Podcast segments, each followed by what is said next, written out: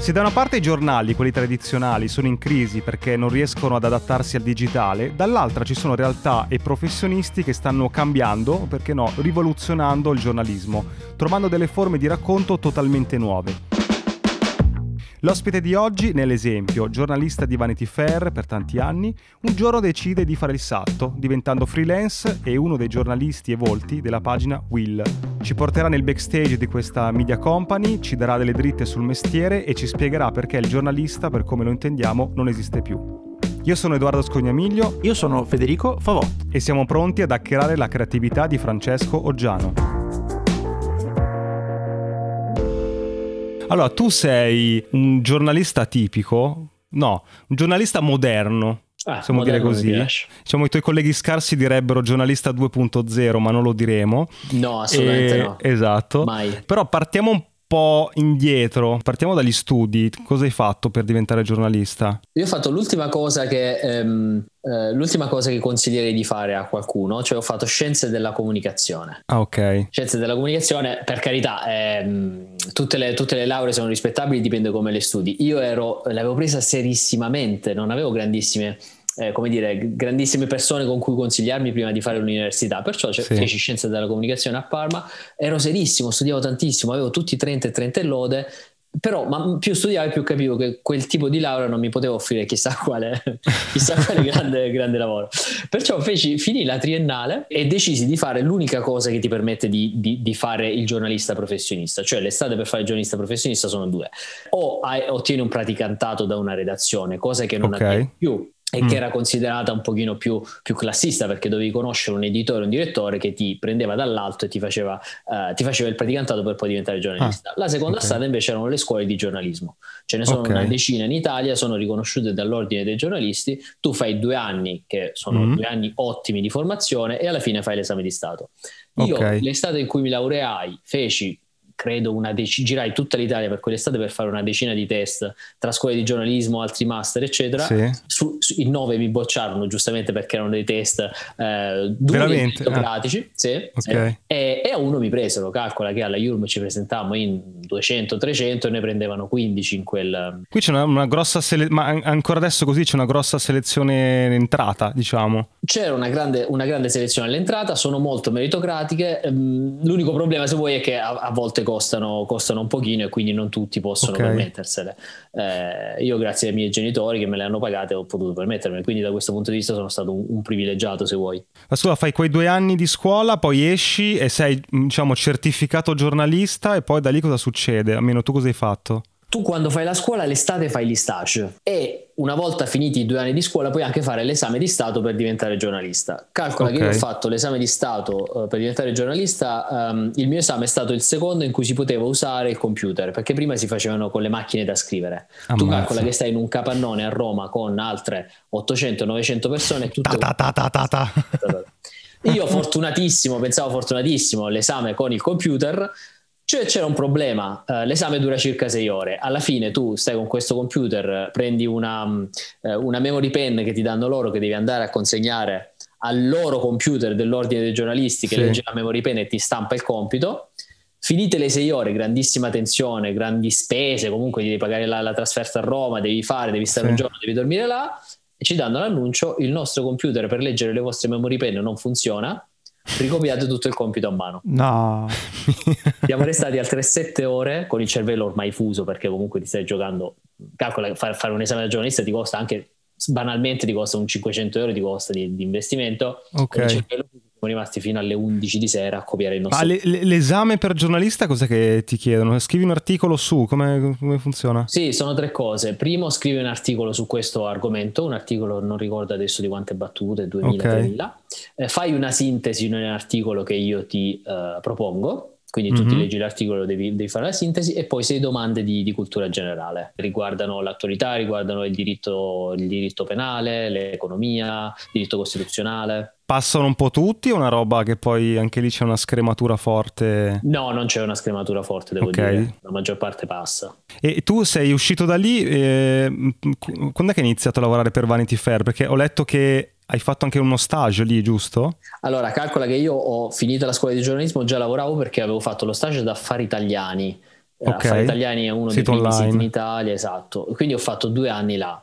Ho fatto due anni là da uh, Cococo. Mi fanno il primo anno da Cococo, il secondo anno da Cococo. Per legge, per farti il terzo anno di Cococo, ti devono tenere fermo un mese, okay. altrimenti sembra un rapporto di lavoro subordinato. E mi dicono, caro Francesco, eh, stai fermo un mese, non sì. ti paghiamo eh, e ci rivediamo il mese prossimo.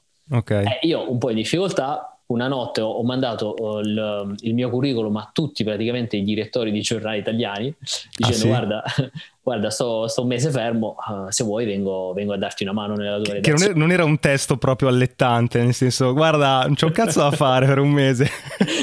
sì, in effetti. Però l'onestà paga alle volte. Eh, cui... L'onestà eh, fui onestissimo, guarda c'ho sto mese fermo, per questo motivo questo e questo, se vuoi vengo a darci una mano. Caso vuole eh, che Marco Pratellesi eh, grandissimo decano del giornalismo internet italiano, allora era il capo del digital di Conde Nast, quindi colui che supervisionava tutti certo. i siti eh, della Conde Nast e stava per nascere il sito di Vanity Fair. Okay. Quindi lui legge questa mia mail mandata sabato notte mi, tra, mi procura... Anche di notte, tra l'altro. momento testo sbagliato, momento sbagliato, ma lo legge. E... ma lo legge, si incuriosisce, mi fa fare un, un colloquio e, okay. e, e, quindi vado a fare uno stage quel mese là che ero fermo, di nascosto vado a fare uno stage al sito di Vanity Fair. Ok. Finisco lo stage, torno ad Affari Italiani per il terzo Coco Dopo 15 giorni mi chiamano da Vanity Fair, mentre ero ad Affari Italiani mi dicono vuoi venire da noi? Mm. E io ovviamente ho preso Affari Italiani e ho detto tanti saluti. Saluti, ok. E lì com'era il mestiere da Vanity Fair, il sito di Vanity, di Vanity Fair, come, com'è la giornata di un, un, giornalista all'interno di una redazione del genere? Allora, uh, calcola che stiamo parlando anche del uh, eh, 2011-2012 in cui il giornalismo internet, uh, il giornalismo italiano su internet era un po', era un po diverso. Io okay. ero addetto alle news, quindi all'attualità, a coprire l'attualità e poi eh, sono passato anche al desk, che era quello che eh, gestiva un attimo, un pochino il sito.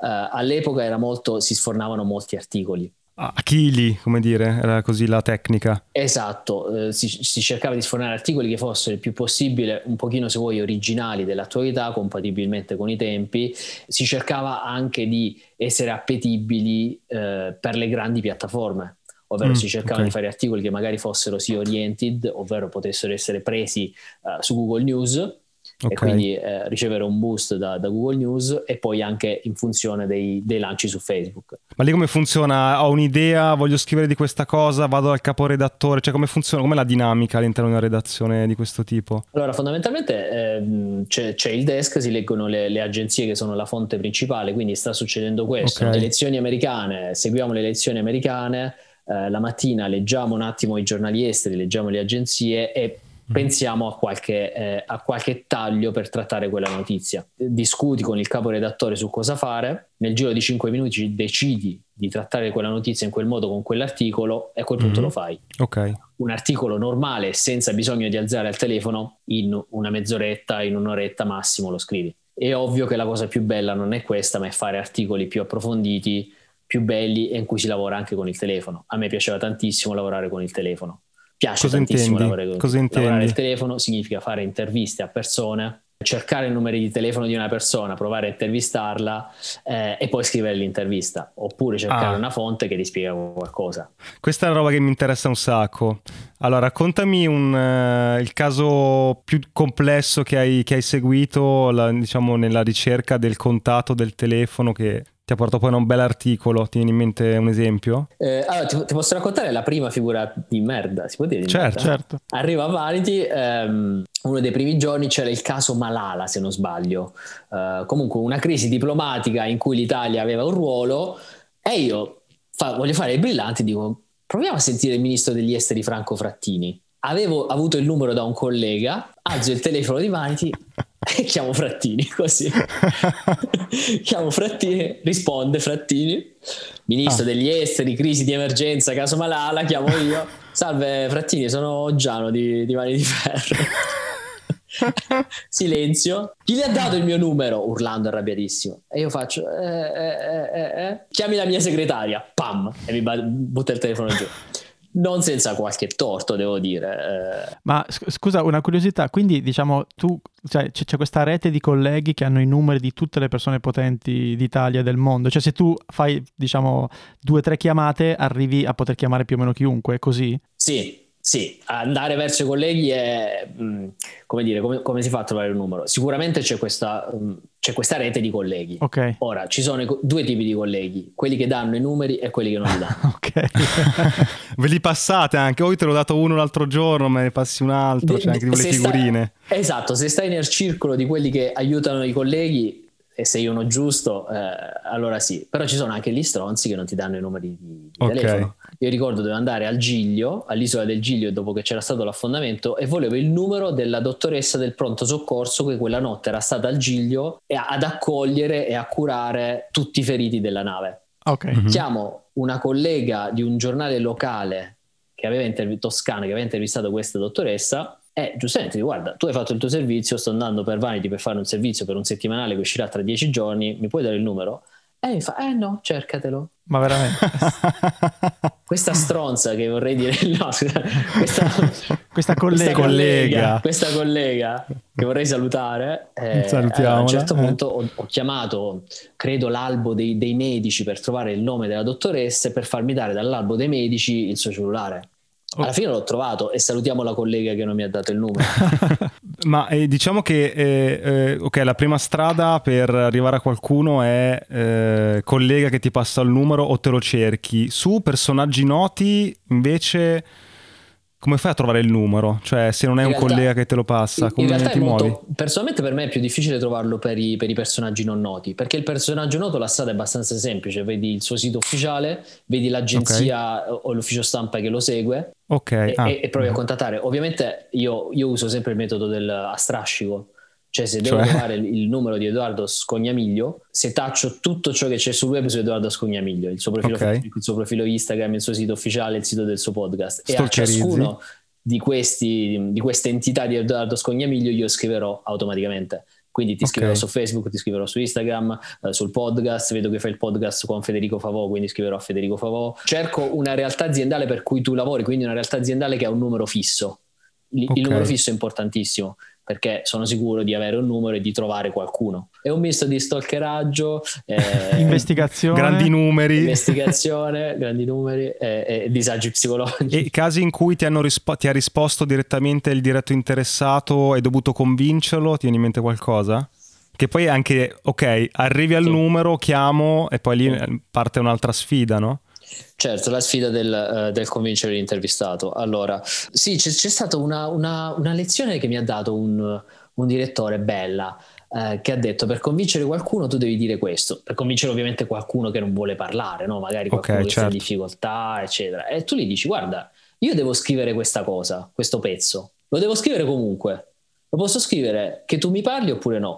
Però tanto vale che mi dai tu la tua versione dei fatti, no? Che mi racconti la tua verità, visto che nessuno ha la verità assoluta. Tanto vale che, che parliamo insieme e cerchiamo di capire insieme. Perché se non parli, comunque io lo devo scrivere e il pezzo verrà senza la tua versione dei fatti. Una volta che dici così, uno perché non dovrebbe parlarti? Certo. Poi è ovvio, è ovvio che i telefoni sbattuti in Velata minaccia. no, no, non è una No, minaccia. no, no, è chiaro, è chiaro. Però è così. Però quindi tu in una, in una giornata tipo quante chiamate fai? Cioè siamo, so- Chiamate- siamo sopra le 100. No, no, no. Eh, la miseria. meno- no, no, no, siamo meno le 100. Io comunque, sai, adesso comunque faccio molte meno chiamate, faccio molti più, più messaggi. Ok. Però per arrivare a una persona un, un po' meno conosciuta, 5-6 chiamate le fai e altri 5-6 messaggi li mandi. Mhm. Poi man mano che passa il tempo è sempre più facile perché hai sempre più contatti, no? Cerchi di pensare a tutti i gradi di separazione che hai rispetto a una persona. Ok, e man mano certo. che passa il tempo ci sono sempre meno gradi di, di separazione. Quindi diciamo che la, la- la- forse una delle parti più complesse è- eh, nella scrittura di un articolo è questa, cioè non è ancora battuto un tasto sulla tastiera, è, è questo il momento un po' più decisivo eh, o, o- o qualcos'altro secondo, secondo me, secondo me la- la- adesso non, non- non voglio fare il, il- il professore Messino, però secondo me in, que- in quel tipo di tenacia si vede un po' la differenza tra, tra- tra- tra i giornalisti che, che portano a casa i risultati e quelli, quelli Mm. che non la portano. È ovvio che c'è tantissimo imbarazzo all'inizio, specie, no? Cioè parlare con gli sconosciuti, chiedere cose, è molto imbarazzante all'inizio. Però più ti eserciti, più lo fai e più te la godi e più ti sembra divertente. Io all'inizio eh, mi ricordo venni mandato al, al terremoto del 2012 in Emilia Romagna con una telecamera, con un Mhm. operatore con la telecamera e, e no- e non era al telefono, dovevo andare dalle persone che stavano sfollate per la strada e dire la classica domanda come si sente, no? provare certo. a farle parlare. Certo. Che all'inizio mi sentivo proprio una merda, era bruttissimo.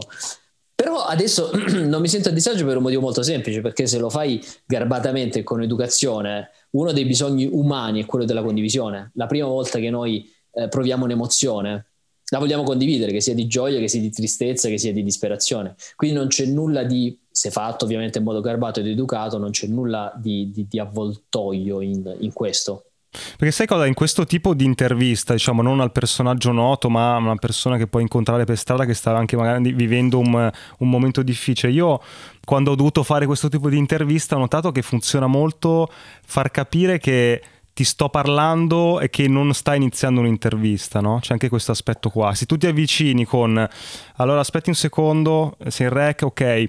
Come si sai come fa il TG, no? Mm, come mm, si sì. sente in questo momento? E uno si mette nel mm, momento psicologico del mi sta facendo un'intervista, quindi alzo delle barriere, devo dire le cose giuste, evito. Se tu approcci con, no? In sì, maniera sì. empatica del come va? Ma infatti eh, credo di non aver mai detto uh, facciamo un'intervista, facciamo certo, una chiacchierata, certo. come va? Uh, e poi inizi, inizi, a parlare, cioè non c'è mai il momento in cui ok, sta iniziando l'intervista. Uh, se, da questo punto di vista, secondo me, uno dei migliori intervistatori, al di là dei contenuti, eccetera, ma uno dei migliori è Giuseppe Cruciani. Cioè, Giuseppe Cruciani, se tu noti, ogni volta che inizia una telefonata, dice sempre: Ma che è successo? Ma come, come mm-hmm. andiamo? Che è successo? Però Cruciani ti fa l'intervista per tirar fuori il titolo clickbait, in realtà, dai. Sì. puoi mettermelo eh, come esempio. Eh, no, esempio per spezzare il ghiaccio. Infatti ah, io okay. gli ho rubato no, no, questo. Chiaro. Spesso quando, quando, devi sentire una persona che è un po' tesa perché è successo qualcosa, gli fai, oh, ma che è successo? E così, è una domanda aperta che, che dà in là a tutto. Sull'ultima domanda su Vanity Fair, in questo tuo periodo all'interno di questo magazine, l'intervista o l'inchiesta o l'articolo che hai fatto che, come dire, metti sul piedistallo, che quando l'hai fatta l'hai pubblicato e hai detto, mi, ho fatto una roba complessa ma veramente bella, qual è? Come, come intervista ti direi invece l'intervista ad Angelo Licheri che è il okay. ragazzo, che è l'uomo che non, non, so se ricordate la vicenda di Alfredino Rampi, sì. il ragazzino che cade nel pozzo sì, nel 1981. Ci hanno fatto anche un evento mediatico pazzesco. Adesso. Esatto, tutta Italia ferma, tutta l'Italia col fiato sospeso per sapere, eh, per, per, tentare di salvare questo ragazzino. A un certo punto c'è questo Angelo Licheri, un ragazzino, un, ragazzino, un uomo uh, sardo che vive a Roma. Ah, quello piccolino. Supera tutte le protezioni, si presenta davanti alla, al capo degli organizzatori là e dice fatemi scendere, fatemi scendere, mm. perché dobbiamo far mm. scendere? Perché aveva una caratteristica, era uno degli uomini più piccoli d'Italia, era magrissimo, certo. era bassissimo, aveva un fisico da contorsionista e quindi poteva, poteva infilarsi nel, nel pozzo.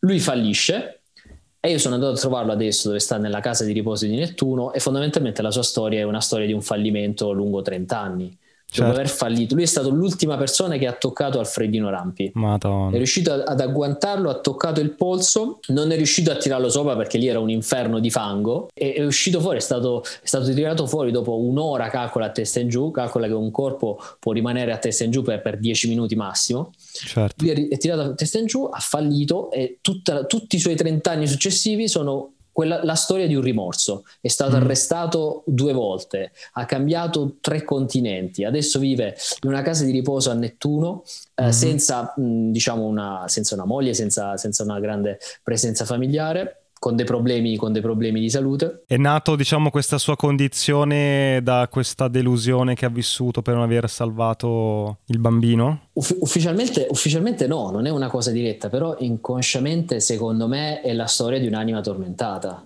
Certo. Che ha girato tutto il mondo per fuggire da, da, da, da quel rimorso. E lì come l'hai trovata la notizia? Come hai trovato lui? Hai dovuto convincerlo? Com'è stato l'iter prima dell'incontro? Lì l'iter è stato molto facile perché lui stava, stava, uscendo con un piccolo libro di una casa editrice, quindi ho chiamato la mm. casa editrice e ho detto okay. posso, posso, fare due chiacchiere con lui.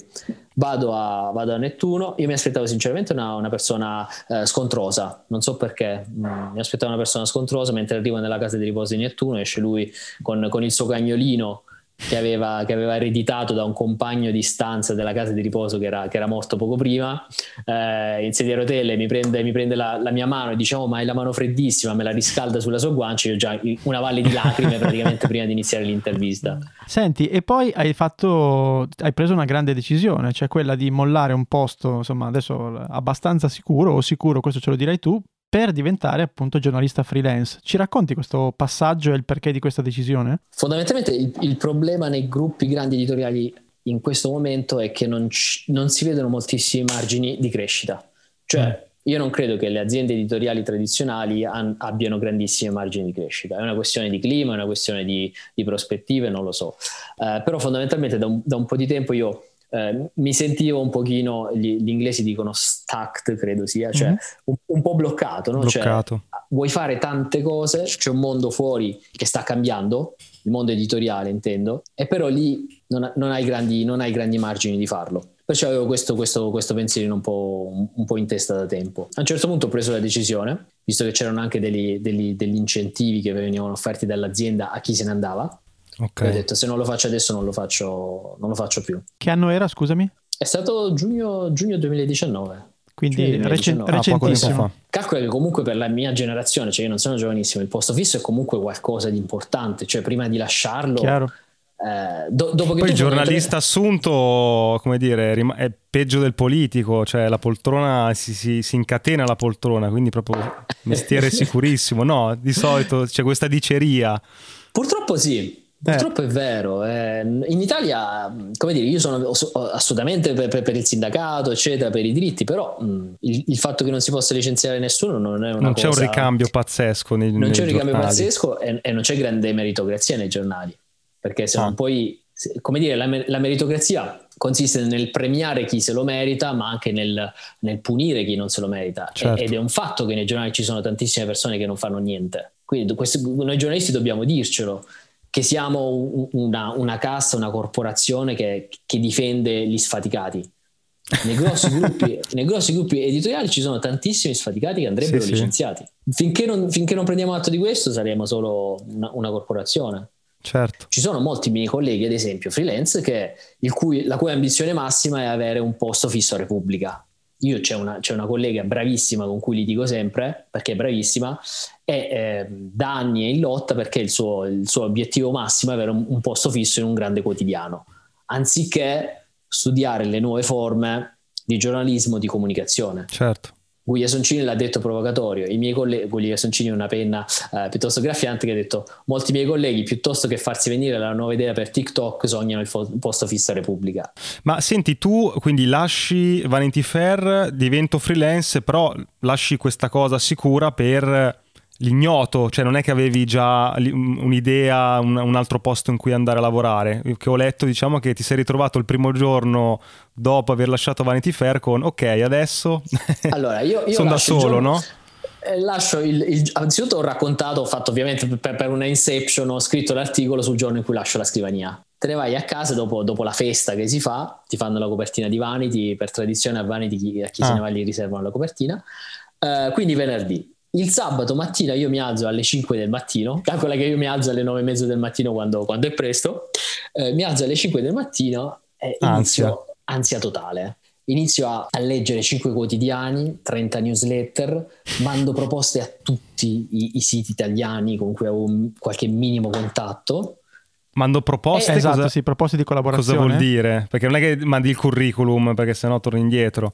No, su questo, esatto, su questo è, è, un grande tema. Si manda il curriculum o le proposte. Allora, del curriculum nessuno se ne fa niente, si mandano le proposte. Cosa vuol dire mando le proposte ai giornali? Mando le proposte, si chiamano pitch. Io okay. ti, ti mando in 3-4 righe l'idea di un pezzo che vorrei fare. Ok. Caro caporedattore di del sito di Wide, faccio un esempio. Sì. È successa questa cosa qua. Io avrei intenzione di fare questo, questo e questo. Ti va? Ok. Eh, se li va, ti dice ok, fammela al volo e la fai. Se non li va, non, e lì a pioggia dice... contemporaneamente mandi a insomma 30 testate ciao ho quest'idea vi va di farla oppure allora, eh, non fai a strascico in quel caso, perché eh, se, se, se ti rispondono in due o più di due sì, e fa una figura di merda. Esatto. Certo. Io ho i miei, i miei, software, ho usato Airtable in cui ho ah. un'idea, la metto sul pannello, questa qua la voglio dare a Wired, perfetto, la propongo a Wired. Se Wired mi dice di no, la do a faccio un esempio, uh, Vanity, se Vanity mi dice di no, la do a catena. A catena, se il terzo mi dice di no, significa che l'idea non vale niente. Se tutti dicono di no, vabbè, scrivo io l'articolo, lo metto sul mio blog, oppure, capito, non me lo paga nessuno. esatto. Una domanda, perché leggo spesso no, che c'è questa, mm, no, questa, questa cosa sul, sugli economics, no, su quanto viene pagato un articolo, no? poi eh, immagino che sia un argomento vastissimo, però effettivamente cioè, ci dai un range, cioè, poi immagino dipenderà da chi lo scrive, quanto è sì. lungo, ci saranno una serie di, no, di, ma come funziona più o meno? E ci dai un range, cioè dalla penna peggiore a, a Saviano, adesso mi viene in mente lui, okay. ma magari... Come funziona? Allora, non so quanto venga pagato Saviano, però una penna che è uno scrittore che è famosissima eh, non scrive tanto per O'Reilly perché ancora nel giornalismo italiano c'è quella preconcezione per cui gli articoli sull'online vengono pagati molto, ma molto meno di quanto vengano pagati sui cartacei. Okay. Dipende mm. ovviamente dall'autore. Il mio consiglio è di non scendere mai sotto i 50 euro per pezzo per pezzo intendi due cartelle, una cartella? Cioè c'è, c'è un minimo o non, non no, conta ma, niente? ma sai, come diceva, chi era? Credo uh, Mark Twain diceva non ho tempo perciò ti scrivo sì, una lettera esatto. lunga. sì. La, ah, spesso anche quando ti dicono sulla lunghezza non, non conta tanto perché okay. comunque il lavoro che, scrivi per, mh, mm, che fai per scrivere 2000 battute è lo stesso che fai per scriverne 6000 non c'è molta certo. differenza. Um, comunque, diciamo una, una, cartella, ecco, una o due cartelle. Mm, consiglio di non scendere mai sotto 50 euro eh, ci sono testate che pagano molto, ma molto meno. Ci sono delle testate che pagano anche un euro. Io una, volta, io una, volta, ma mi ricordo tanti anni fa. Cioè, scusa, ma fai, fai, la fattura un euro più 22% di IVA? Come facciamo? no, ma, no, ma guarda, eh, e ci sono anche eh, dei, dei, marchi blasonati. Una volta credo sia stato il messaggero che è finito nell'occhio del ciclone perché è emerso che pagava 7 euro a pezzo. No, la domanda è questa, perché mh, questo tipo di prezzario va su, come dire, prendo una notizia la rimescolo, te la riscrivo, te la rimando, no? Sì. Però, tornando anche al discorso di prima di cui ci hai parlato della ricerca, eccetera, le interviste, cioè spesso magari una cartella di un articolo scritto, poi parleremo anche degli altri formati, eh, foto, video, eccetera, però dietro c'è monte di ore, di giorni di, di, lavoro, di ricerca, vado a intervistare più persone, magari mi devo anche spostare, cioè come viene bilanciata questa cosa qua, perché non è solo ok, inizio a scrivere, ecco l'articolo. Chi fa quei pezzi là da, ma anche da 50 euro, come, come, diceva l'influenza, un'influenza giustamente io per, per, meno di 80.000 euro non mi alzo neanche la mattina, anche noi giornalisti mm. eh, dovremmo avere questa, eh, questa, giusta sfacciataggine, questa, questa, coscienza di noi. Chi fa quei pezzi da 7 euro, da 10 ma anche da 50 euro sta fisso sul computer con le mani sul computer, prende le agenzie già scritte, le riciccia un attimo mm-hmm. e pubblica. E, e, certo. e, e, mi dispiace perché sono dei colleghi bravissimi che potrebbero fare delle cose molto, ma molto più, um, più di livello. Uh, non lo fanno per una miopia dei, degli editori italiani, una miopia che consiste nel cercare il click, nel provare a sfornare 200-300 articoli al giorno su un sito, sperando che qualcuno si faccia beccare da Google News o sperando di fare qualche lancio strappa click su Facebook ah. e, e, illudendosi di guadagnare soldi grazie ai banner è grazie alla pubblicità che, che avviene grazie, grazie, ai click, ma questa è un'equazione che non, che non, ha alcun futuro. Sì, tra l'altro è anche abbastanza umoristica, nel senso che cioè, loro cercano il Google News, però va, danno addosso a Google News perché secondo loro, no? almeno c'è, c'è, questa polemica che Google News di fatto eh, fa, fa, sì che nessuno lega più i giornali. Sì, non... È un circolo un po' strambo, insomma. Sì, esatto, non è assolutamente vero, ci sono interi siti che vivono solo grazie, grazie a Google News, ma io non sono migliore di altri, assolutamente. Io ho fatto uh, in passato articoli, quando, quando, ero nelle redazioni, articoli solo con la speranza di andare su Google News. Eh.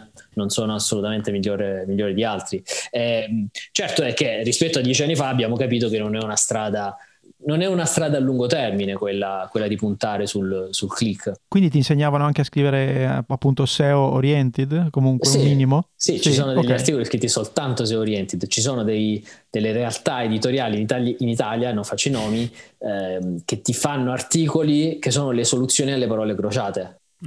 Cioè, certo. articolo ah. dal titolo uccello di 10 lettere, articolo pappagallo sono gli articoli fatti così. no, vabbè, nella speranza, sì, nella speranza che chi sta leggendo le parole crociate vuole la soluzione, cerca su Google quella definizione uscita, non so, sulla settimana enigmistica di quella settimana e si ritrova quella, quella Però se, se, cioè, se, queste parole, se, queste quattro parole, le pagano 7 euro, cioè, forse non è male. Se ci mettiamo esatto. tutti e tre e facciamo un sistema, potremmo gabbarlo. Sistemone, il sistemone. Il sistemone, Potremmo, sì, sì. Beh, uno, uno, degli articoli più fatti in queste settimane è anche, cioè articoli, in questi mesi, anzi c'è stato un grande trend di ricerche su Google. Gli italiani giustamente cercavano tantissimo quando parla Conte. E ah, ci sono certo. tantissimi articoli titolati certo. quando parla Conte. Ma okay, non, secondo me non è neanche così sbagliato, ci sta che tu vai incontro a un'esigenza del lettore. Però l'articolo, quello di qualità, lo puoi picciare, cioè nel senso... Anche tornando al tuo momento di ansia quando sei, hai deciso di diventare freelance e hai mandato dei pitch, sì. erano di questo tipo o anche avevi proposto cose un pochettino più articolate? No, io so quasi solamente cose articolate per un motivo molto semplice. Se faccio il salto da freelance voglio fare cose sempre più fighe, altrimenti stavo dove, dove rimanevo dove stavo a fare il, il giornalista fisso. Perciò eh, un consiglio che mi ha dato un grandissimo um, collega che aveva fatto lo stesso salto qualche anno fa e che avevo consultato perché ovviamente prima di fare quel salto ho chiamato sempre per la storia del telefonare ho chiamato almeno 4-5 colleghi che avevano fatto quel salto quindi erano freelance e mi sono, fatto, certo. mi sono appuntato tutti i loro consigli e lui mi ha detto um, se hai fatto questo salto c'è, c'è, un motivo perché ti devi divertire ancora di più hai il, il, il diritto a cercare di essere felice e non um, fare mai compromessi con la qualità cioè cerca di fare sempre più cose belle che ti divertono e fatele pagare di più. E quindi la, la, la strada, quella che ancora sto cercando di fare, è di fare sempre, um, sempre meno cose, ma sempre più pagate bene e sempre più divertenti. E lì il primo che ti hanno preso di pitch, di progetto, te lo ricordi? Oppure quello che ti aveva stupito di più? Credo sia stato, la... usciva il libro di Alessandro Di Battista. Allora Wild avevo proposto, ragazzi, il sabato mattina Ragazzi, mi leggo, sì, libro, funziona, sì. mi leggo il libro funziona. di Alessandro Di Battista e prendiamo otto cose più fighe dal libro di Alessandro Di Battista, i momenti di battistiani. Quindi mi hanno detto sì, okay. e ovviamente sono stato tutto il sabato a leggermi il libro di Alessandro Di Battista e poi, e poi ho fatto il pezzo. Così one shot, quindi ciao, questa idea, lui, sì ok, boom, scrivi, De- cioè, sì. è molto rapida come cosa, è, no? È come molto rapida. proposta risposta. De- okay. Io ero un pochino fortunato perché un pochino sono conosciuto tra i giornalisti, ma solo per, per una questione di esperienza. Ok. Cioè, non sono proprio lo sconosciuto che ti parla, qualche, qualche un, un, un, pochino la, la, mia firma ha girato, ecco, solo per questo. Quella che ti ha dato più soddisfazione, hai detto, ah, ce l'ho fatta a uh, devo... piazzare quest'idea, ti viene in mente qualche altro esempio? No, perché è stato sempre abbastanza facile. Cioè, ah sì? Io sono andato, ho, ho avuto una fase veramente bulimica. Cioè, dal sa- venerdì lascio Vanity, sabato mattina mi alzo, inizio a fare proposte è iniziato un periodo di 3-4 mesi di fase bulimica perché io mi sono visto un pochino in mezzo al mare e sai quando sei in mezzo al mare ti devi fare la zattera con tutti i pezzetti di legno che trovi certo. e quindi ho iniziato a scrivere per tutti tutti i giornali, Vanity, Wired, il, il Fatto, il Foglio, Notizie.it, Rivista Studio, Donna Moderna, il, tu, tutti, praticamente a un certo punto qualsiasi giornale tu, tu nominassi io, io ci avevo scritto qualcosa, che non è una bella cosa, eh, non è una cosa di cui andare fieri, perché poi ah no. eh, alla fine finisce a fare eh, a salti in beccare da, da, da, una redazione all'altra, mm. però forse mi è servita questa fase bulimica per evitare l'ansia, per, per, evitare insomma di sentirmi perso, no? Ma hai iniziato a guadagnare di più dello stipendio di Vanity Fair con questa fase bulimica? Beh sì, quello sì, ci, manchere, ah, okay. ci mancherebbe, dici lavori tanto. No, però poi pian piano ovviamente, eh, come dire, inizi a tagliare alcuni rami e ad avere sempre più progetti strutturati con meno, certo. con meno realtà. Ciao, interrompiamo la puntata per ricordarti che se vuoi puoi sostenere Hacking Creativity cliccando sul link Buy Me a Coffee che trovi in descrizione. Puoi scegliere tra una donazione e una tantum, tre livelli di abbonamento con tante cose in cambio e gli extra che sono delle consulenze uno a uno con noi. Ma lo so cosa stai pensando, perché dovrei farlo?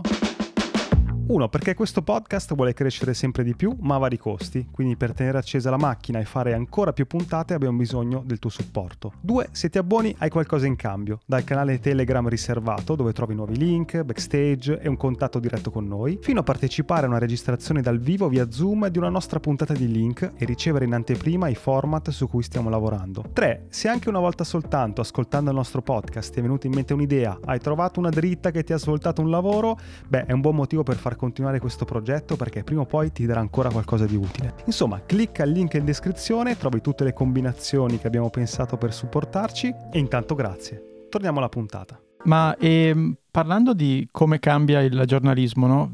mi piacerebbe farlo mentre parliamo di una cosa che stai facendo che è un, diciamo, uno degli esempi, cioè la tua esperienza con Will, se ti va di, di... Lì come ci sei arrivato e poi spieghiamo anche per i pochi che non lo conoscessero che cos'è Will. Sì, allora Will ehm, ci sono arrivato semplicemente perché un annetto fa esatto vedo un annuncio da parte di questo Alessandro Tommasi su LinkedIn in inglese perché faceva figo e dice Hi, hi hiring, ciao sto assumendo se sei interessato all'attualità e sei interessato ai social e sei interessato a fare video, chiamami. Io a Vanity facevo video per Instagram, mi interessava l'attualità ed ero interessato anche ai social, perciò li scrivo subito, ma credo sia, sia, io sia stato uno dei primi a scriverli, quindi questo anche ha, ha influito. E dico, Hai trovato il numero di telefono? no. ho scritto in quel caso direttamente una mail e ho detto guarda mi interessa questo, questo e questo. Va bene, ci siamo visti in uno, in uno Starbucks.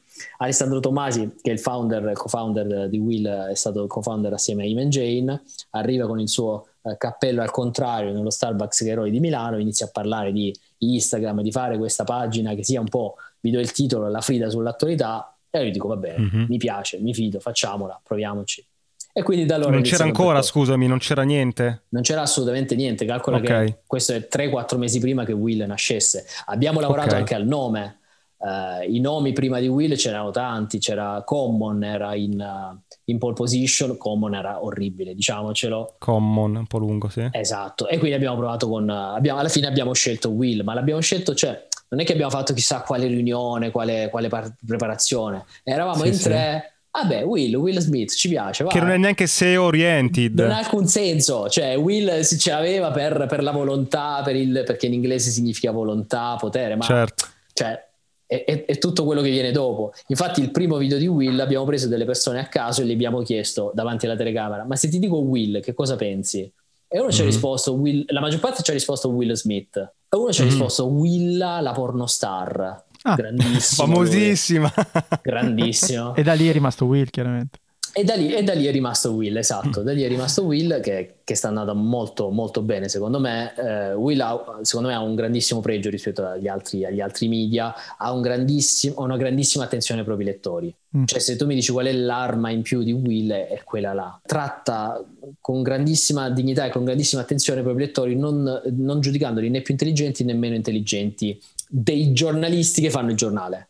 Il, il grande mm. vizio della, mh, mm, del giornalismo italiano è proprio questo, di trattare i propri lettori un pochino da, da ignoranti. Dalle, sì, dall'elite, dall'Olimpo dei giornalisti che dicono qualcosa alla, alla massa. Così. Esatto, la grande contraddizione poi sta nel come si trattano eh, gli argomenti, cioè i giornali, ma i giornalisti, ma anche i miei coetanei, anche i giovanissimi, eh, pensano che alcuni argomenti siano più intelligenti di altri, pensano che alcuni argomenti siano più dignitosi di altri, mentre in realtà ciò che fa la differenza è solo il modo in cui tratti quegli argomenti. La guerra in Siria non è più seria uh, del tatuaggio di Belen, secondo me, e ti insegna e ti spiega la società non molto di più del tatuaggio di Belen. Dipende però come li tratti. La guerra in Siria viene trattata dai giornali italiani con, con, dei criteri e del rigore giornalistico, il tatuaggio di Belen no, viene affidato spesso magari al stagista che faccia la breve in maniera um, scritta male, senza alcun controllo, senza alcuna verifica, mm-hmm. mentre, mentre, quella, quella insieme no, mentre in realtà come, come fa la scuola Vanity Fair, ma che quella anche dei giornali americani, del New York Times, è di trattare con lo stesso rigore giornalistico tutti gli argomenti. Certo. Non ci sono argomenti migliori di altri piccolo retroscena non, a cui non frega un cazzo nessuno, però prima di voler fare lo sceneggiatore, io volevo fare, quando avevo 14 anni, volevo fare il giornalista, ah. ok? Ma non ho mai chiaramente eh, pensato di... di non conoscevi nessuno. Non, non, non, avevo ancora il numero di Francesco. No, però, ehm, però se, l'immaginario, ma secondo me un po' c'è ancora oggi, no? È quello di persone dietro una scrivania col computer, non più con la macchina da scrivere, però la tua esperienza, eh, e Will poi ci racconta che adesso il giornalismo è tutta un'altra cosa, per essere giornalista devi essere, eh, appunto, eh, devi scrivere, devi filmare, devi montare, devi essere un po' un social media manager, devi essere imprenditore di te stesso e, e, e tutta una serie di cose. Ce, ce, la vuoi raccontare un po' com'è essere giornalisti freelance al giorno d'oggi? Cioè quante cose devi saper fare insieme? Proviamo, proviamo a schematizzare cinque cose fondamentali che uno deve saper fare. Allora. Le, cinque, questo è clickbait vai, sì, le cinque cose. questo, questo, è SEO oriented, non è male. Questo è SEO oriented. Ci piace. Allora, secondo me la cosa proprio fondamentale che non cambierà mai devi sapere scrivere. se tu sai scrivere è difficile, te la cavi in un modo o nell'altro, te la cavi nel mondo del lavoro. Okay. Ecco, però cosa intendo per saper scrivere? Anzitutto sapere quali sono le cose interessanti, gli ingredienti interessanti di qualcosa. Quindi le mm. regole del, della tresse, la regola delle tre se non sbaglia mai, sesso, sangue e soldi ci saranno sempre che tu stai parlando. Ah, ah pensavo le 5 W, no, sesso, sangue, soldi. Ci okay, sono le 5 no, W che ci sono sempre, cioè devi dire chi, cosa, come, dove, quando. Certo. Ma poi devi sapere cos'è che attrae l'attenzione di qualcuno, perché se no sei noioso. Ma che tu parli certo. al bar con una ragazza che stai scrivendo un articolo, le devi sapere. Certo. Quelle sai quell'esperienza e studiando. La regola delle tre S è che sesso, sangue e soldi sono gli ingredienti principali ehm, che attraggono l'attenzione e hanno, secondo me, dei motivi antropologici Certo. Eh, fin da quando eravamo nelle caverne noi vogliamo sapere quelle cose là. Vogliamo sapere i fatti di sangue perché anzitutto vogliamo sapere chi è morto e come è morto per evitare noi stessi di morire in quel modo. Quando l'uomo era nelle certo. caverne c'erano i racconti, oh quello è stato sbranato da un orso là, erano tutti interessati perché non doveva andare in quella zona là. Eh, di sesso perché vogliamo sapere con chi dobbiamo accoppiarci, normale. De- nelle caverne bisognava sapere chi è singolo e chi no per poi proseguire la specie. L'ultima sono i soldi Dobbiamo sapere come procurarci cibo per vivere, per poi accoppiarci e proseguire la specie. Sono insite nel nostro DNA, quindi una volta che queste, anche se diventeremo la società più tecnologica, gli ingredienti per, per una buona conversazione sono questi. Quindi... Cioè, prego. No, no, no, vai, vai pure, pure. Stavo dicendo una stronzata, quindi me la tengo.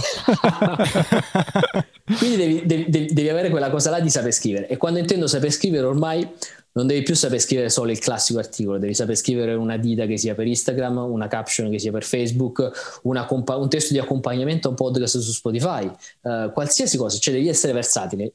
Non è tanto importante saper fare le cose quanto saper imparare a farle perché mm-hmm. il, mhm. il, mondo dell'editoria cambia sempre di più, cambia la comunicazione e, e devi, devi, essere capace di, essere, mh, di adattarti e di trovare la tua forma all'interno dei nuovi contenitori. Seconda, e questo, questo, già è tanta roba. Una volta che sai fare questo, non dico che hai vinto, ma, uh, ma quasi. Eh, seconda cosa, devi saper montare. Non devi saper fare le cose alla Martin Scorsese, ma devi un minimo saper usare. Cioè, giri con lo smartphone, ma poi montare. Certo. Esatto, saper prendere e montare un minimo di, di, Adobe Premiere. Tra i miei buoni propositi della quarantena c'era imparare a saper usare eh, After Effects, che è quel programma per fare ciò, tutta la post-produzione dei video, quindi le grafiche. Esagerato. Non mi sono neanche messo, devo dire. Ma per far uscire il tuo nome figo in 3D sotto ti serve After Effects. Ma poi è così, è così comodo ai movie, ragazzi. Mi sanguinano le orecchie quando dice ai movie ogni volta. No, ok, eravamo al 2 montare. Non perdiamo, non perdiamo il 3 saper usare Photoshop, ovviamente. Ok. Ah. Mm. 4 sapersi infilare eh, negli ambienti, cioè saper eh, avere la tenacia, comunque la faccia tosta di, di, di riuscire a trovare dei contatti e delle informazioni perché comunque okay. sai le informazioni, anche se non le sai scrivere, in qualche modo, in qualche modo campi. Um, quinta, saper, saper um, secondo me, navigare tanto, cioè essere mm. immerso mm. nella rete. Okay? Sapere, mm. saper capire i linguaggi di un social, i linguaggi di TikTok, i linguaggi di Instagram, per poi replicarli e poter proporre delle cose interessanti, dei progetti interessanti. Non puoi leggere dieci giornali al giorno e non sapere l'ultimo balletto su TikTok, adesso ho detto così. Mm-hmm, certo. Essere immersi, immersi, nella rete, secondo me. Scusami, eh, una domanda per, per capire rispetto a Will. Mm-hmm. Io lo seguo, vedo tanta infografica, vedo dei volti, ci sei anche tu ovviamente come giornalista, ma dietro cosa mi devo immaginare? C'è una redazione, quanta gente c'è? Perché non, ho, non si riesce a avere la percezione da fuori no? su, su, questa realtà. Guarda, in, a, al momento siamo uno staff di 16-17 persone, quindi non c'è male. Okay. Le figure sono tutte molt- molto tecniche, cioè di giornalisti veri e propri saremo in 3-4 giornalisti okay. professionisti. Poi ci sono molti tecnici video, tecnici foto, social media manager, eh, okay. copywriter, eh, branded grafici, content, grafici. Sì, sì, sì. Sono tutte molto tecniche come, come una redazione giornalistica del, del, del futuro. Ci okay. deve essere quello che, che sforna meme, quello che, che, sa, che, sa, crearti appunto le grafiche in After Effects al volo. Il, la parte giornalistica eh, deve lavorare a stretto contatto con tutte queste figure. Io durante la mia giornata in Will parlo molto di più con uh, la tecnica, con, con, con, il, con il grafico, con la ragazza del montaggio video che con un collega giornalista professionista e, e, e, impariamo l'uno dall'altro, ci contaminiamo. È tutto ribaltato rispetto a una redazione classica. È tutto ribaltato, è tutto ribaltato. Cioè, un cioè... quotidiano c'è tutti i giornalisti e ah, i due che fanno tutto il resto, no? È tutto il contrario. Bravissimo, che, che è una, una, struttura, una, struttura, aziendale mh, impresentabile per i tempi d'oggi, cioè una struttura aziendale ferma qua ai primi anni, ai primi anni 80, quando, quando erano arrivati i computer. Cioè, è paradossale che i, i, i, siti non abbiano delle figure grafiche, che i siti abbiano 12 giornalisti e magari il social media manager nell'altra stanzetta all'angolo. Mm, secondo me, come dire, ovviamente poi ognuno deve sviluppare la sua verticalità, ma è, non, è, non è concepibile che non ci sia in una stanza giornalisti tecnici social media, tecnici video, deve essere tutto, tutto amalgamato. E lì poi come, com'è l'iter? Come, come funziona la, la, parte editoriale? Cioè, allora, noi abbiamo, qual è il processo che c'è dietro? Noi abbiamo la riunione, il, la riunione di redazione lunedì mattina. Okay. In cui fondamentalmente cerchiamo di uh, capire cosa ci sarà durante la settimana, uh, quali sono gli appuntamenti, non so, la, la, l'assemblea della, della, BCE oppure Conte parlerà sulla, sulla okay. quarantena, sul lockdown e, e, facciamo il calendario editoriale. Usiamo un programma che okay. si chiama Airtable. settimanale. Scusa, sì, esatto, il calendario settimanale. E scusa Francesco, per capire, in questa riunione siete solo giornalisti o c'è tutto il team? C'è tutto il team, eh, come è giusto che questa, sia. Questa è una bella differenza. Esatto, perché non è che nasce il pezzo, non è che nasce l'articolo, magari nasce il meme che ti suggerisce il grafico, mm-hmm. magari nasce il video con quel e fai quel video perché c'è un particolare effetto grafico, magari non ti nasce neanche nel video nel pezzo, ma ti nasce il filtro per Instagram ne avevamo fatto uno, adesso non mi ricordo l'occasione, però ecco, ne avevamo pensato uno che poi non abbiamo realizzato. Qual, quale politico della Prima Repubblica sei? Che è un filtro mm-hmm. su Instagram che potevano fare mm-hmm. i mhm. fan. A, certo. dal brainstorming nascono. E anche quello giornalismo. E anche certo. quello giornalismo, e anche quello contenuto. Magari anziché un articolo può essere, può essere un quiz su Instagram, o può essere un sondaggio, o può essere un, un rapporto con i nostri lettori fatto di domanda e risposta tramite il filtro eh, domanda di Instagram il, il, concetto di pezzo, di pezzullo, di articolo da 2000 battute da fare per il giornale è solo una delle opzioni di output di contenuto che hai. E appunto certo. la, la, qualità principale, secondo me, per i giornalisti del futuro è eh, avere tutto questo ampio spre- spettro di output di contenuti. Deve essere bravo a fare l'articolo certo. di 6.000 battute, così come a fare il meme che consiste in una sola immagine. E, e lì chi, chi, guida? Cioè, come anarchia, anarchia nel senso buono? Cioè, ognuno porta idee oppure c'è come in una redazione classica qualcuno che dice sì, no, puntiamo su questo, puntiamo su quest'altro? Come uh, vi siete organizzati? Allora, un tempo ci scanavamo di più nelle, nelle riunioni di lunedì.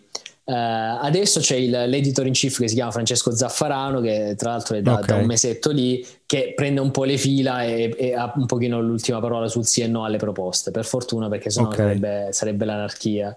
Eh, ho una domanda sempre sulla, sulla, parte economica, come vedi sono proprio uno uh-huh. che mhm. pensa, pensa, solo al soldo, però no, eh, qual è il, quello che puoi svelarci chiaramente, però è, è, molto interessante, no? Voi di fatto siete solo su Instagram, non avete un sito, non avete, mi pare, al momento, e, ehm, ma qual è il modello di business? Solo advertising e poi il domandone, ma se domani chiude Instagram, che fine fa Will? Domanda giustissima, ah. infatti, eh, come dire, Instagram è il punto di partenza. Will è già iniziata a sbarcare su, su Facebook, okay. ha credo 200.000 follower, credo, uh, su LinkedIn ha dei podcast, ha iniziato a creare uh, due, due, podcast. Uh, uno è un podcast quotidiano, si chiama The Essential, condotto da Mia Ceran, che è sempre Bello. sta andando mm-hmm. molto bene. un altro di approfondimento settimanale che si chiama Actually, e proprio adesso stiamo partendo anche con le newsletter con un nuovo forma di, di newsletter. Okay. Eh, quindi l'obiettivo ovviamente proprio per, per non dipendere ovviamente da, da, una piattaforma che non controlli tu è avere tanti, tanti output appunto su tanti tipi di su tanti mezzi essere una media company più in generale qual è il modello di business advertising e, e secondo me qua, qua, risponde alla domanda a cui nessuno ha, ha risposto cioè prova a rispondere alla domanda a cui nessuno sa rispondere qual è il modello di business del, dell'editoria come dire advertising ma no, non quello che abbiamo fatto finora. Cioè finora mm. il, il concetto di advertising è stato ti offro contenuti interessanti e in mezzo ci metto dell'advertising che non ti interessa. I banner classici. I certo. banner classici. Credo che, anzi no, credo, le ricerche dicono che più del 50% degli utenti usa la D-Block, quindi più del certo. 50% delle persone non vede Manco i banner vede. e chi li vede non se li ricorda. Se io vi chiedo quanti banner, vi, qual è l'ultimo banner che avete visto, nessuno di voi si ricorda. La soluzione ovviamente non ce l'ha, non ce l'ha nessuno. L'idea di Will è di fare branded content, cioè contenuti, eh, contenuti branded. Che su una testata al milanese imbruttito facile. Sì quando devi fare giornalismo, c'è un esempio di come riesci a portare un brand all'interno di una cosa che è giornalistica? Allora, secondo me non devi trattarlo come, come brand, non devi trattarlo come pubblicità, cioè devi fare il tuo lavoro giornalistico nel mani- nella maniera più indipendente possibile. Eh, esce Orange is the New Black in America, non mi ricordo quale... Non mi ricordo, esatto, una serie che è ambientata in un carcere femminile. Ora mm. non mi ricordo quale testata, però una testata molto blasonata. Aveva fatto un brand di cui aveva fatto semplicemente un reportage bellissimo sui, sulle carceri femminili negli Stati Uniti. Okay. Ma Orange, mm-hmm. Orange, is the New Black sarà stato nominato forse una volta, non, non, non, era interessante fare il product placement, ovvero ti faccio vedere la bottiglietta d'acqua perché così tu la vedi. Mm-hmm. Quella è una cosa un po' cheap che non resta.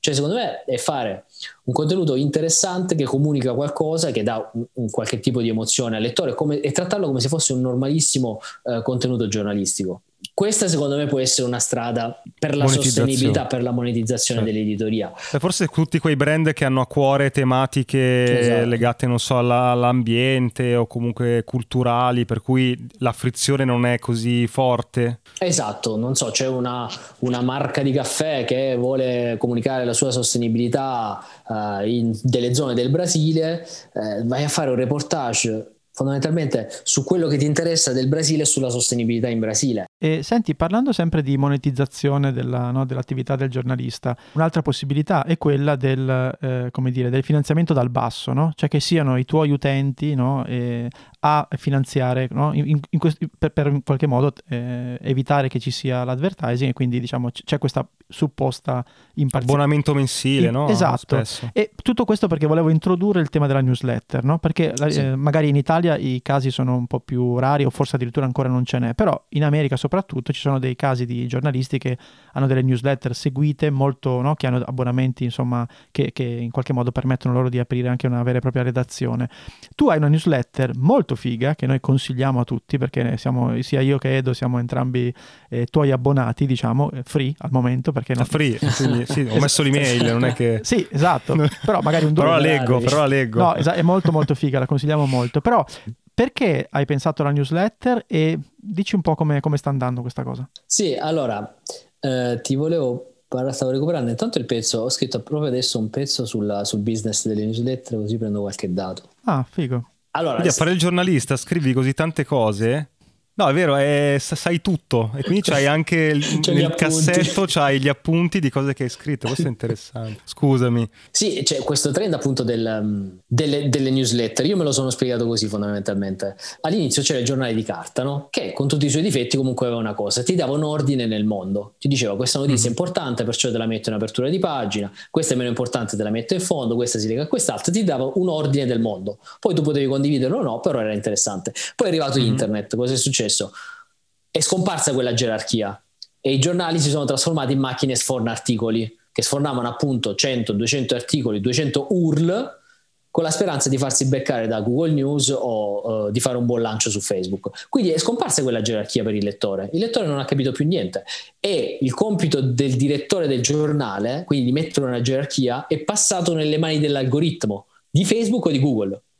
Adesso certo in un mondo sempre più confuso, quel bisogno di gerarchia e di ordine lo stiamo recuperando, stiamo tentando di recuperarlo con nuovi prodotti, che non è più il classico sito sforna articoli, ma è appunto la newsletter o il podcast. Nella newsletter mm. comunque tu, eh, bella o brutta, hai un tono di voce, hai una persona di cui mm, che, che, sta tentando di conquistare della tua fiducia e che ti dà un ordine e ti dice guarda questo per me è importante, questo è meno importante, prova a raccontare. Okay. Ti fa anche una selezione, no? Ti fa una selezione. Proprio a livello di cioè, se tu scrolli il tuo feed su qualsiasi social, puoi andare avanti all'infinito, in un loop infinito, no? Invece lì ti do le 10 cose che secondo me vale la pena sapere. Esatto. E ehm, calcolando la pandemia, calcolando che in America si stanno perdendo migliaia di posti di lavoro, come del resto eh, magari succederà in Italia, molti giornalisti di successo americani stanno provando a, uh, a, trovare una strada alternativa con dei loro prodotti, con la newsletter mm. appunto. L'ultimo è stato Casey Newton, che è il Leo Messi del giornalismo tech. Lui dopo sette anni a The Verge, che è una pubblicazione sì. molto importante americana, ha Top, mollato certo. la redazione per farsi la sua newsletter personale. Uh, racconterà il mondo della Silicon Valley e costerà 10 dollari al mese. 10 dollari al mese, voi calcolate che se lui fa uh, 1000 persone che si abbonano, sono 10.000 euro al mese che fa lui. 10.000 euro che vanno soltanto lui, cioè non ha chissà quali costi di produzione certo. o, o, di piattaforma e può campare di quello. Uh, Scusa, sono... visto l'hai tirato fuori, io spendo 9 euro al mese per Netflix, che ho l'infinito cioè, le persone spendono 10 euro al mese per un'email alla fine. Cioè, Hai ragione. Sto banalizzando, no? Però per capire come la vedi. Dipende dalle informazioni che ti arrivano con quella mail. Casey Newton mm-hmm. ha una uh, newsletter specializzata altissima che ti racconta in retroscena, ti racconta il futuro della Silicon Valley. Se tu sei un impiegato della Silicon Valley, se tu sei uno startup paro, se tu sei Mark Zuckerberg, perché uno come Mark Zuckerberg legge la newsletter di Casey Newton, gli spendi. Ah, sì? E okay. tra l'altro, cosa interessante, proprio per questo, Casey Newton ha fatto un abbonamento, adesso non ricordo da quanto, tipo da mille dollari l'anno, ovvero da mm. regalare.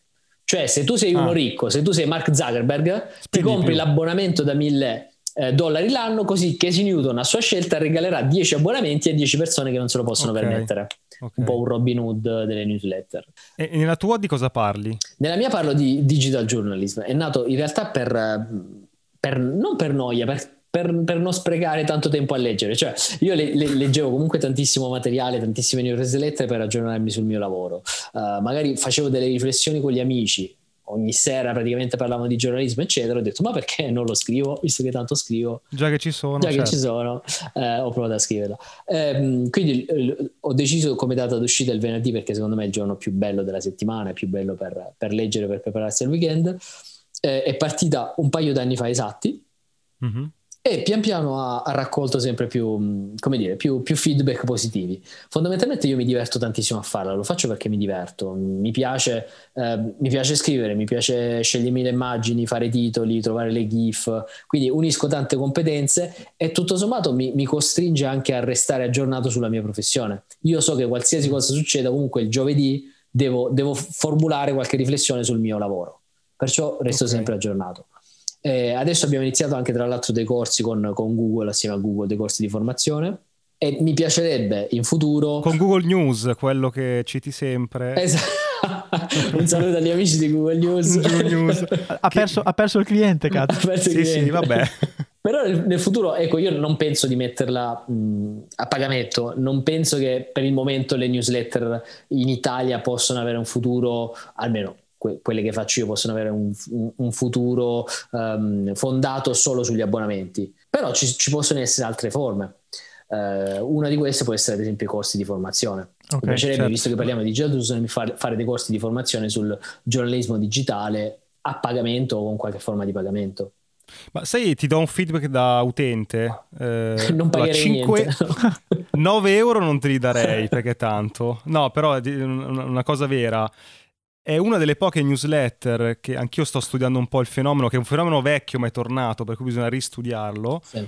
E la tua, eh, di più rispetto ad altre, mi ha colpito perché so che bene o male all'interno della tua newsletter, che ci saranno boh, 10-15 link, no? Probabilmente, mm-hmm. c'è sempre uno o due che mi fanno scattare qualcosa. Infatti te l'ho scritto, mi mm. fanno venire in mente un'idea, eh. cioè mi stimolano qualcosa. Me lo dicono in molti questo, la cosa più bella che, che ogni tanto mi hanno detto, e me l'hanno detto in, in, in, più persone, è in questo mercato così brutto, così eh, decadente che, che, sta andando tutto a scatafascio, dopo che leggo la tua newsletter leggo tante cose carine ho un po' più di speranza, un minimo di carica, che sia per, per aver cliccato il link o per aver letto l'idea di qualche scalmanato dall'altra parte dell'oceano. Certo. Questa è la, la cosa più, più, carina. Quello che a me piace moltissimo della tua mm. è il ritmo, perché tu okay. hai la capacità di due o tre righe link, due o tre righe link e questa cosa ti permette di avere, no? Come dire, di leggere la tua, no? E poi dopo i link li apri e li vai a vedere dopo.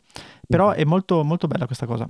Comunque, quali sono secondo te i consigli giusti per noi che, dobbiamo, che vogliamo fare una... I 5 consigli, cinque no, consigli, è tutto così. Eh. Esatto, dopo, dopo, le 5 V e le 3 S, che, che questo... No, quali sono... quali sono i tre consigli? Dai, te ne, te ne abbono due. No, dacci una mano. Sì. Dai una mano a Federico che deve farla lui, tra l'altro. Beh, a me sì. non è che interessa tra l'altro, molto, tra, tra, l'altro, questa cosa qui è terribile, capito? Cioè lui dice, no, news, facciamo, una, facciamo, facciamo una newsletter tu.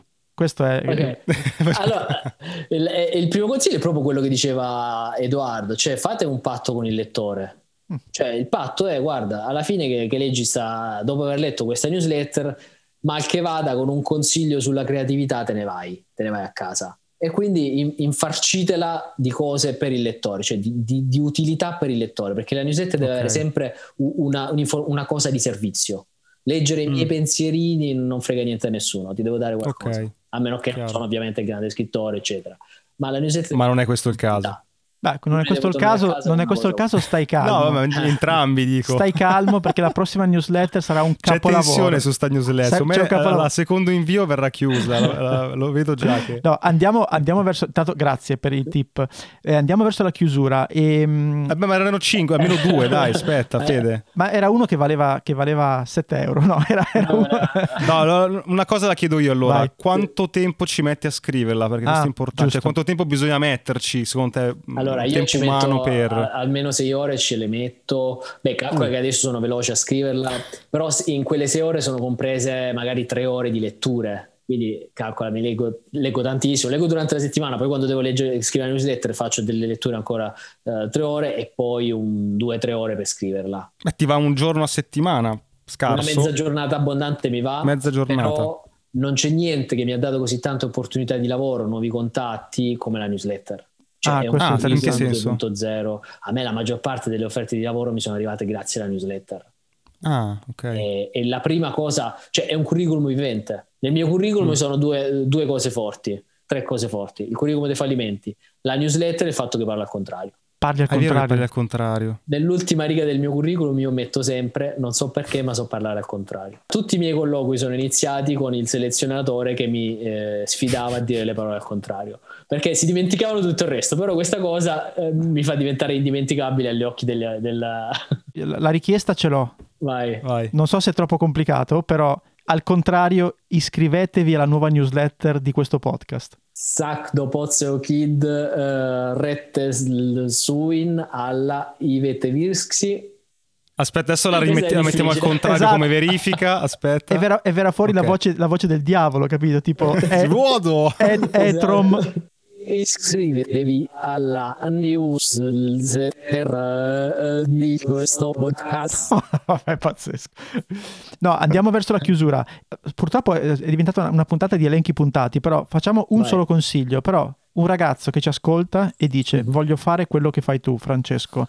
Do, cosa gli diresti di fare per cominciare? Guarda, smettila di, di inviare curriculum uh, a, a, Repubblica, ai classici giornali, fatti delle, dei tuoi canali verticali che ti funzioneranno da curriculum. Quindi fatti il canale Instagram, fatti la tua newsletter, sei abbonato di pinguini, fatti la newsletter verticale sui pinguini, fatti il canale Instagram sui pinguini, fai un, un canale tu su TikTok spendi una mezza giornata, una giornata della tua settimana a fare queste cose qua e vedrai che sul lungo termine ti porteranno molti più risultati di qualsiasi scuola o di qualsiasi curriculum. E, e, e, può essere che qualcuno sta ascoltando questa puntata e dice Will mi piace tantissimo, voglio lavorare per Will. C'è, c'è a questo il... punto cerca il tuo numero e ti chiama. Se trova il mio numero significa che è bravo a trovare il numero. Quindi, eh, se non trova essere... già il tuo numero è, una, è un, già un buon passo nella selezione. Esatto, esatto. Va bene. Francesco, grazie. Grazie a voi. La puntata è finita e adesso cosa puoi fare? Beh, due cose. Uno, iscriverti ai nostri appunti. Trovi il link in descrizione per ricevere la nostra newsletter con tutti i link di cui abbiamo parlato, belli ordinati, così puoi leggerli in tranquillità e approfondirli. E due, puoi fare un giro sul nostro canale di Buy Me a Coffee. Se vuoi sostenere il nostro podcast trovi tante modalità, dall'abbonamento alla donazione one shot, agli extra. Quindi clicca il link, valuta se c'è qualcosa che ti interessa e intanto grazie per il tuo supporto.